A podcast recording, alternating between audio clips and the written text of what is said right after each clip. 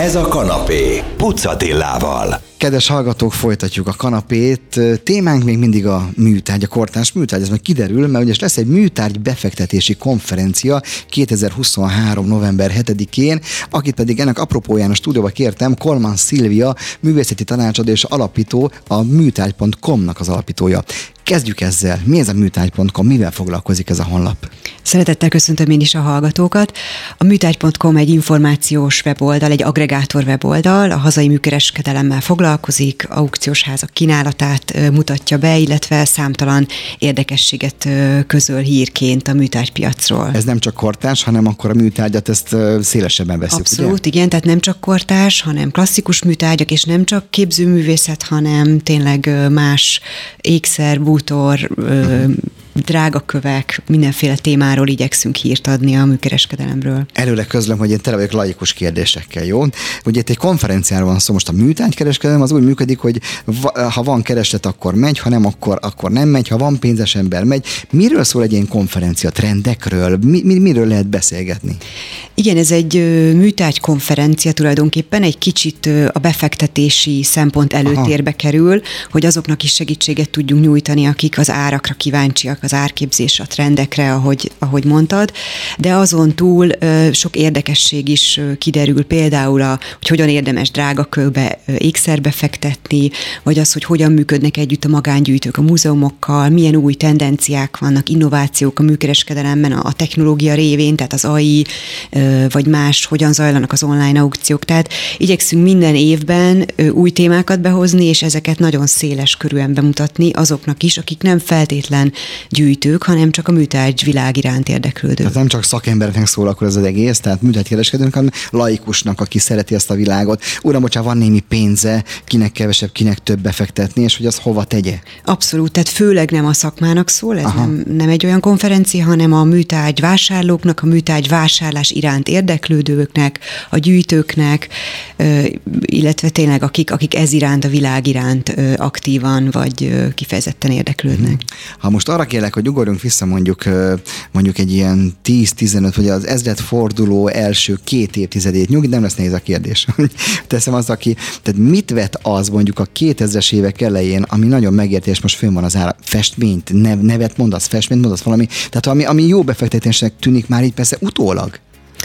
Hát azt gondolom, hogy a, azok a művészek, akik, akik akkor még nagyon alacsony áron hozzáférhetőek voltak, és itt a neo-avantgárd művészekre és azokra a művészekre gondolok, akik a mi listánkban most az élő művészekként első, első második, harmadik helyen mhm, szerepelnek, uh-huh, uh-huh. tehát név szerint Keserű Irina, Nádler, István, Maurer Dóra, ők azok, akik akkor még teljesen megfizethető áron voltak, most pedig már 10, 20, 30, 40 keserű Ilona esetében pedig ugye a 100 milliós millió, millió, is átlépte, így van. Ők még mai élő és alkotó művészek? Igen.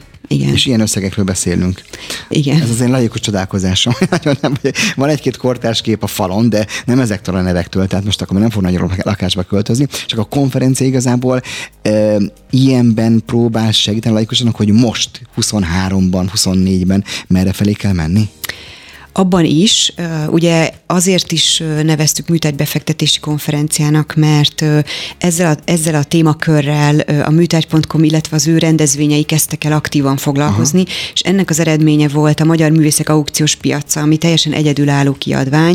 Ez a másodlagos piacon elérhető árakat, leütési árakat rakja egy nagy adatbázisba, ami most már 50 ezernél több tételből áll, és ebből bizonyos piaci számokat, rangsorokat tudunk össze összeállítani, és ezek a rangsorok lesznek bemutatva a konferencián, hogy ki hányadik helyen áll ebben a, ebben a másodlagos piaci rangsorban. Na, innen folytatjuk a remélhetőleg izgalmas, én már most várom a folytatás beszélgetés, kedves hallgatók. A vendégem Korman Szilvia, a művészeti tanácsadó, a műtárgy.com alapító ügyvezetője. Hamarosan vele folytatjuk. Ez a kanapé, Pucatillával. Kedves hallgatók, folytatjuk a kanapét. A vendégem még mindig Korman Szilvia, művészeti tanácsadó, a műtárgy.com alapító ügyvezetője. Hát az előbb az elég szép összegek itt elhangzottak, hogy ma élő művészek 100 millió volt a plafon. Ez azt jelenti, hogyha valaki ezt eléri, hogy ennyit adnak egy, egy aukción a festményért, hogyha most festőecsethez nyúl, akkor, akkor, akkor ott is már egy emelt, emelt áron tudja eladni a festményt, nem? Mitől függ az, hogy valaki, valaki ide egy ilyen plafonra kerül, ilyen polcra kerül? A tehetségen kívül a szerencse, a jó helyen jó lenni jó időben, mitől függ ez? Ugye ez már a, a, a krém, illetve a, uh-huh. leg, a legnevesebb, legrangosabb művészeknek a listája, akik az aukciókon értek el ekkora sikert. Tehát ez nagyon fontos kimondani, hogy ezek a számok már az aukciós piacon ténylegesen uh-huh. leírt, kimondott, megvalósult számok, tehát ezeket tudjuk objektíven kezelni. A, akik, azok a művészek, akik még most alkotnak és várják ezt a sikert, és nincsen másodlagos piaci eredményük, ott sokkal nehezebb dolgunk van objektív kategóriák alapján megítélni, de természetesen olyan szempontok számítanak, hogy, hogy milyen, milyen az életútja művésznek, tehát a legfontosabb például az, hogy milyen közgyűjteménybe kerül került, vagy kerülni fog a művész. Ezen belül esetleg a nemzetközi közgyűjtemények még magasabb rangon szerepelnek, tehát a nagy nemzetközi múzeumokba bekerülni az, az itt egy, egy nagyon fontos kritérium. Aha. Nyilván a magángyűjtemények is számítanak, az, hogy hol vannak kiállításai a művésznek nemzetközi szinten, az sem mindegy múzeumban, vagy esetleg csak galériában, melyik múzeumban, tehát itt már sok ilyen ez a dolog, nem? szerűen növekedik a, a, ezek, a, ezek az értéktényezők, amik hozzáadnak ahhoz, hogy aztán utána a művész bekerüljön egy ilyen magasabb kategóriába, és hogyha aukcióra kerül, akkor magasabb árakat érjen el. Mondta egy fogalmat, nem, nem sokan tiszta, ez a másodlagos piaci értékesítés. Ez azt jelenti, hogy ő már egyszer megvált egy festményétől, majd ha az, aki megvette tovább, vagy ez a másodlagos piaci értékesítés? Igen, ez igen ez abszolút ezt jelenti, és ez, ez biztosítja ugye a befektetőknek a, a likviditást, tehát az, hogy ténylegesen el tudja adni a, azt a művet, amit ő megvett, uh-huh. mondjuk a művésztől, vagy a galériától, és, és az aukciókon, amiket látunk, az jellemzően másodlagos piaci eladás. Aki már egyszer ezt a plafont eléri, ezt, ezeket az összegeket, onnan már nem lehet zuhani, nem? Tehát ez a, a, hiszen, hogyha ezek a kritériumok, hogy hogyan lett ennyi a mennyi, akkor nyilván valamelyik közgyűjtem, közgyűjteményben van külföldön, ezek ma ott maradnak, tehát ezek már ilyen állandó szint, nem? Ezt abszolút jól látod. Én azt gondolom, hogy azoknál a művészeknél, akik ugye ezek jellemzően nagyon idős, 70 év fölötti művészek, uh-huh. itt már nem lesz visszaesés, sőt további emelkedésre ö, számíthatunk. Azoknál a művészeknél, akik nagyon hirtelen érik el ezt a sikert, és van ilyen a, a rangsorban, aki nagyon fiatal művész, ö, és kiugróan nagy sikereket ért el az elmúlt évben, de előtte nem volt ilyen rekord, és még nincsen ilyen gyűjteményi háttere, ott esetleg visszafordulhat ez a tendencia azért ilyet látunk külföldön még inkább, hogy nagyon magas áremelkedés, és akkor ezt a másodlagos piac nem tudja nyomon követni ezt, a, ezt az ár szint, szinten tartást. Egy kortárs művésznek fontos, hogy valamely művészeti egyetemet főiskolát elvégezze, vagy van között, van például ebbe az adatbázisban autodidakta módon fejlődött kortárs művész is? Van pont az említett, akkor már mondjuk itt egy Bozó Szabolcs, ő, a, ő az a művész, akinek nincs hivatalosan mondjuk festészeti diplomája. Aha. Tehát ez nagyon ritka, az ilyen eset általában van, tehát de van, van, tudunk másról is, aki benne van a rangsorunkban, idősebb művész és, és autodidakta módon képezte magát, ez a ritkább. Tehát jellemzően inkább az a folyamat, hogy rangos képzőművészeti egyetem és, és a pályája viszonylag egyenletesen ível felfele galériák képviselete által, a nemzetközi uh-huh. megjelenés által, a múzeumi gyűjtemények által, és, és, és így, így egy ilyen kiegyensúlyozottabb pályamodellt láthatunk. Na innen folytatjuk, kedves hallgatók, ezt a szerintem tök izgalmas témát lesz még beszélgetni Korman Szilvia művészeti tanácsadóval, a műtáj.com alapító ügyvezetőjével. Ez a kanapé, Pucatillával. Kedves hallgatók, folytatjuk a beszélgetést a vendégem itt a stúdióba, szerencsére és nem telefonon, Korman Szilvia, művészeti tanácsadó, alapító ügyvezetője a műtáj.com-nak. Na ugye itt beszélgettünk már a befektetésről, ez úgy létezik olyan dolog, hogy teszem azt, van mondjuk valahány millió forintom, tehát van olyan tanácsadó nálatok, vagy ebben a, ebben a szénában, mint ami vannak a bankoknál tanácsadók, milyen értékpapírba tegyen. Aki azt mondja, hogy itt van egy művész, most még nincsen nagy neve, vagy kicsit, kicsit nagy neve van, hogy az ő képét érdemes megvenni. Lehet, hogy lukra fut így is a dolog, de csak jobban ért hozzá az a tanácsod, akinek a létét kérdemi, hogy van-e, aki tud segíteni egy laikus műtárgy szeretőnek, műkedvelőnek, de szeretne jó befektetési szerteni. Szóval léteznek ilyen tanácsadók? Nagyon kevés, hiszen nagyon kevés adat áll rendelkezésünkre, hát ez éppen ezért gyűjtjük mi is az adatokat. Nálunk is folyik tanácsadás. Jellemzően azért ez nem így működik, hogy, vagy nagyon ritkán van az, hogy befektetési jelleggel vásárolnak uh-huh. kizárólag műtárgyat. Inkább esztétikai szempontok vezérlik a, az embereket, az, hogy valami tetszen neki, örömmel töltse el, hazavigye és, és gyönyörködjön benne. Tehát ezek az elsőleges szempontok, bármilyen meglepő. Plusz, kellemes igen. plusz, hogyha esetleg így felszalad az ára valaminek. Így van. Nem? Általában egy fontos, de másodlagos tényező az, hogy tartsa az értéket. És akkor ilyenkor ugye általában egy ilyen kérdez felelek szokott lezajlani, hogy milyen, mi az neki az elsődleges szempontja, és hogyha mondjuk ugye egy, egy ma élő fiatal művészről beszélünk, ott nagyon nehéz azt mondani, hogy hogyan fog ő teljesíteni majd a, a, az hát aukciókon. Igen. Tehát ebbe ez, ez inkább jósás, nyilván meg, meg, meg lehet nézni ezeket az el, a korábban elhangzott kritériumokat, de az biztos, hogy látszik, hogyha van egy olyan művész, aki esetleg nem él, hogy milyen trendet futott be az árak tekintetében az elmúlt pár évben, abból nagyon szépen lehet következtetni arra, hogy, hogy mi várható, vagy ki az, akinek egyértelműen felívelő ár árvonulata van, tehát ezeket hm. lehet látni, és erre vonatkozóan lehet tanácsot is adni. Igen. Így a közepe felé azért meg kell kérdeznem, hogy te hogy kerültél ennek az egésznek a közelébe? Művészetkedvelő voltál, vagy a gazdasági oldalról érkeztél, tehát hogyan lettél te a műtárgy.com?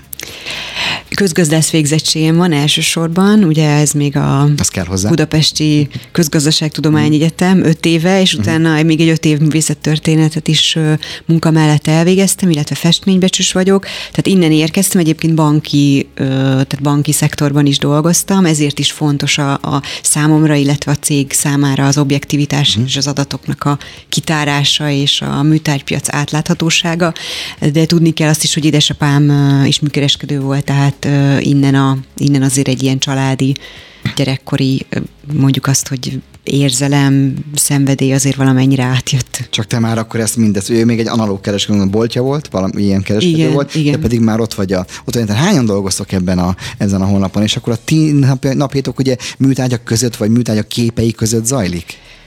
Nem, nekünk igazából a, a tevékenységünk nagy része az, az ugye online, tehát uh-huh. a mhm. műtárgy.com egy, egy weboldalként funkcionál, ahol uh, mi is uh, médiafelületként működünk, tehát uh, hirdetéseket, cikkeket és, és egyéb katalógusokat kezelünk. A tanácsadás révén, amit az Art Advisory Budapest nevű projektcég visz, ott kerülünk kapcsolatban leginkább a műtárgyakkal, amikor egy közvetítés folyik, elvisszük a vásárlót a, a kiválasztott műtárgyhoz, ami jellemzően egy galéria, Aha. és itt történik a műtárgy szemrevételezése és megtekintése, és hát az esetek nagy részében a vásárlás is. Uh-huh. Kedves hallgatók, a következő részben az is kiderül, hogy ki lesz ennek a konferenciának a díszvendége. Azt mondom, még nem mondjuk el a nevet, majd ki mondjuk egy nagyon neves név jön majd, és majd róla beszélgetünk róla is még egy picit. Zene, aztán folytatjuk Orman Szilviával. Ez a kanapé, Pucatillával. Kedves hallgatók, folytatjuk a beszélgetést. Kormán Szilvia vendégem személyesen itt a stúdióban, művészeti tanácsadó és a műtárgy.com alapító ügyvezetője. Szóval úgy fejeztük be az előzőt, hogy egy nagyon nagy nevet láttam az, amikor az én segítségem elküldte a felkészítő anyagot, mégpedig a konferenciára Budapest érkezik Pierre Vazarelli, a Foundation Vazarelli alapítvány vezetője. Ugye megbeszéltük az unokája a nagyon híres Viktor Vazarellinek, aki könyvét dedikálja a Vazarelli regényes évszázada. Miről szól a könyv? A Vazarelli familiáról és az ő művészetükről? Mit lehet erről tudni? Igen, nagyon nagy örömünkre szolgál, hogy Pierre Vazarelli elfogadta a személyes meghívásunkat, és, és ide érkezik, és valóban hozza, hát ugye a könyvet dedikálni is fogja. Ez a nagyapjáról, Viktor Vazarelliről szól, egészen a kezdetektől, tehát az, hogy itt kezdte még a, a főiskolát, és akkor nagyon fiatalon a 30-as években ment ki Párizsba. Még vásárhelyiként talán, ugye? Még vásárhelyiként, azt hiszem, ja, és szóval ugye változtatta meg a nevét, hát illetve akkor még, vagy hát nem is tudom, hogy mikor házasodtak, de Spinner Klára, uh-huh. Akkor még talán barátnője, de későbbi feleségével mentek ki, és hát rettetesen tényleg regényes az, a, az, a, az az életút, amit ő leírt, nem csak mint művész, és olyan ismertségre tett szert, hogy, hogy tényleg ugye a, a, a Renault-nak a, a, a márka, a márka jele. jelét ő tervezte újra, és, és Franciaországban annyira ismert, pont egy neves kurátor mondta, hogy ő Dalit, Picasso-t és Vazarellit ismerte gyerekkorában, tehát a franciák nagyon, nagyon-nagyon ismerik és szeretik a nevet, tehát egészen a kezdetektől ugye a szerelmi életét is elég részletesen taglalja, hiszen tudjuk, hogy, hogy hát szeretője volt a, a uh-huh. művésznek, és, és a későbbiekben is elég szövevényes volt. A, ezen keresztül, és utána ugye édesapja Ivarál is bemutatja a könyvben, és magát is, illetve az ő szerepét az alapítványban, hiszen a, a, az alapítványt mai nap is vezeti uh-huh. Pierre Vazarelli, és ő gondozza a nagyapja életművét. Én gyermekként találkoztam az egyik alkotásával, a déli pályaudvarnál járunk, ott volt egy, egy Vazarelli alkotás, egy ilyen kék, Hú, nem tudom mi, de, de azt tudom, mi van vele tulajdonképpen, nem készültem fel az az alkotása. Ott van, nincs ott, mert emlékszem, egyszer, egyszer lejött, felújították, hogy az most ott van, vagy nincs, nem tudom. Van erről valami infó?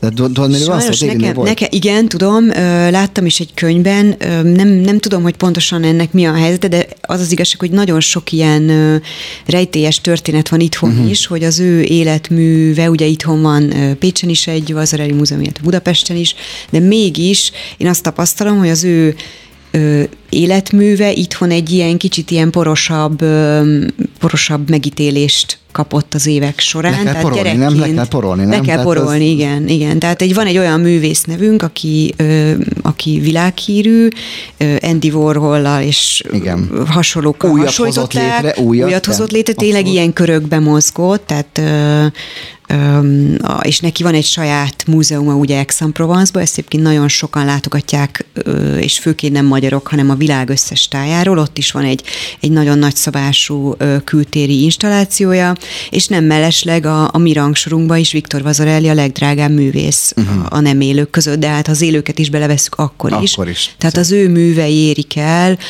a legnagyobb aukciós leütési árakat. Az szép. No, kedves hallgatók, aki még szeretne jobban elmerülni a témában, az, hogy amikor november 7-én a műpában várjátok, ugye? Oda megy, belépőt vesz, és ennyi?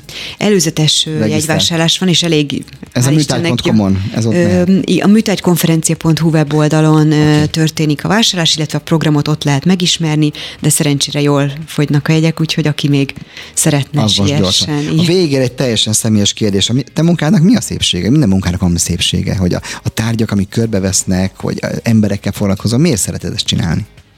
Rettentően izgalmas. Uh-huh. Ugye nemzetközi piacra is van rálátásunk, nemrég voltam Párizsban, és ott is feltérképezni a, a, a műtárgypiacot, és, és kapcsolatba lépni minden szinten mindenkivel. Ez az egyik része, a másik része, hogy nagyon szertágazó tevékenységünk, az összes múzeummal kapcsolatban vagyunk, a Műtárgyak Éjszakája Fesztivál is a mi projektünk, tehát nagyon-nagyon izgalmas projekteket viszünk, illetve a műtárgybefektetési konferencia, ez pedig személyesen is közel áll hozzám, hiszen ez itt előjön egy kicsit a, a közgazdasági banki Múltad. múltam. Igen. Kedves Szilvia, mondom, Kolbán Szilvia, köszönöm szépen, hogy befáradtál, és egy picit megvilágítottad nekünk, hogy most már tudjuk, hogy miről szól egy ilyen konferencia, hát ezekről, amikről beszélgettünk. Köszönöm szépen, mit kell kívánni, sikeres konferenciát, nem? Köszönjük szépen. Így lesz.